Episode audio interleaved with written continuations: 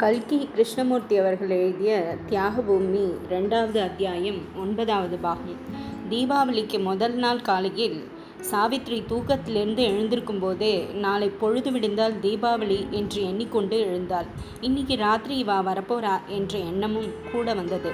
அவளுக்கு என்றுமில்லாத உற்சாகத்தையும் சுறுசுறுப்பையும் அளித்தது.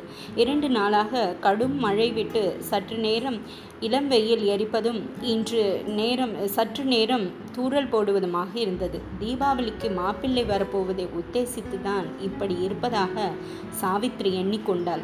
ஆனால் மழை பலமாக பெய்தாலும் அவளுக்கு இப்போது பயம் கிடையாது. ஏனென்றால் அப்பாவிடம் அடிக்கடி சொல்லி பெருமழையின் போது ஒழுகிய இடத்திலெல்லாம் ஓடு மாற்றி செப்பனிடும்படி செய்துவிட்டாள். அன்று காலை நேரமெல்லாம் சாவித்ரி வீட்டின் மூளை முடுக்குகளை எல்லாம் சுத்தம் செய்வதிலும் அழகுபடுத்துவதிலும் ஈடுபட்டிருந்தாள். சுவரில் மாட்டியிருந்த படங்களை இங்கிருந்து அங்கும் அங்கிருந்து இங்குமாக மாற்றிக்கொண்டிருந்தாள் இன்னும் கோட் ஸ்டாண்டுகள் நிலை கண்ணாடிகள் இவையெல்லாம் எங்கே இருந்தால் நன்றாயிருக்கும் என்று பார்த்து பார்த்து மாட்டினாள். சுவர் மூலையில் எங்கேயாவது கொஞ்சம் ஓட்டை காணப்பட்டால் உடனே அதை எடுத்து கொல்லையில் தூர கொண்டு போய் போட்டுவிட்டு வந்தாள்.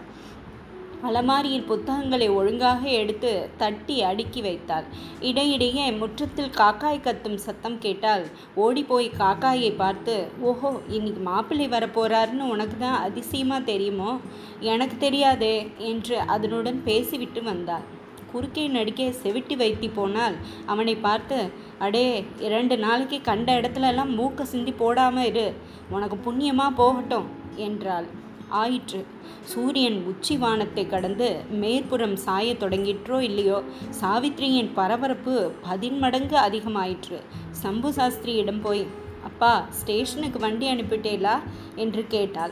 அவர் நீ கவலைப்படாதே அம்மா. எனக்கு தெரியாதா? நானே ஸ்டேஷனுக்கு போய் மாப்பிள்ளையை அழிச்சுட்டு வரேன் என்றார் ஆனாலும் இன்னும் அரை மணி ஆனதும் சாவித்ரி மறுபடியும் அவரிடம் வந்து ஏன்பா வண்டி போட்டின்னு போகிறதுக்கு நல்லா இன்னும் வரலையே என்று கேட்டாள். வந்தாச்சம்மா வண்டி பூட்டின்னு போகிறதுக்கு தான் போயிருக்கான். என்றார் சாஸ்திரியார் சுமார் மூன்று மணிக்கே சம்பு சாஸ்திரியால் வண்டியில் ஏறிக்கொண்டு புதுச்சத்திரம் ஸ்டேஷனுக்கு கிளம்பிய பிறகுதான் சாவித்ரியின் மனம் கொஞ்சம் நிம்மதி அடைந்தது. வண்டி திருக்கோடி வரையில் சென்று மறைந்த பிறகு சாவித்ரி உள்ளே வந்து அவசர அவசரமாக தன்னை அழகுபடுத்தி கொள்ளத் தொடங்கினாள். கல்யாணத்தின் போது பெண் ரொம்ப பட்டிக்காடு அதனால் மாப்பிள்ளைக்கு பிடிக்கவில்லை என்ற பேச்சு சாஸ்திரியின் காதில் விழுந்தது என்று சொன்னோம் அல்லவா? அதெல்லாம் ஒன்றுமில்லை என்று அப்போது சாஸ்திரி சொன்னதை அவள் பூர்ணமாய் நம்பினாள். ஆனால் கல்யாணத்துக்கு பிறகும் ஊரில் சிலர் இம்மாதிரி பேசிக்கொண்டுதான் இருந்தார்கள். ஆகையால் இந்த ஞாபகம் அடிக்கடி சாவித்திரிக்கு வந்து கொண்டிருந்தது. நினைத்து பார்க்க பார்க்க ஊரார் சொல்வது வாஸ்துவந்தானே என்று தோன்றிற்று.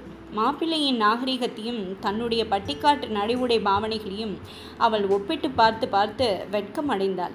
கல்யாணமாகி நாலாம் நாளன்று ஸ்ரீதரன் பூட் சூட் அணிந்திருந்த போது எடுத்த போட்டோ படம் ஒன்று வீட்டில் இருந்தது.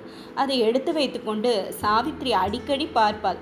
கல்யாணத்தின் போது தனக்கு செய்திருந்த கர்நாடக அலங்காரத்தை நினைத்தால் அவளுக்கு கோபம் கோபமாய் வந்தது. அவளுடைய நாகரிகம் எங்கே?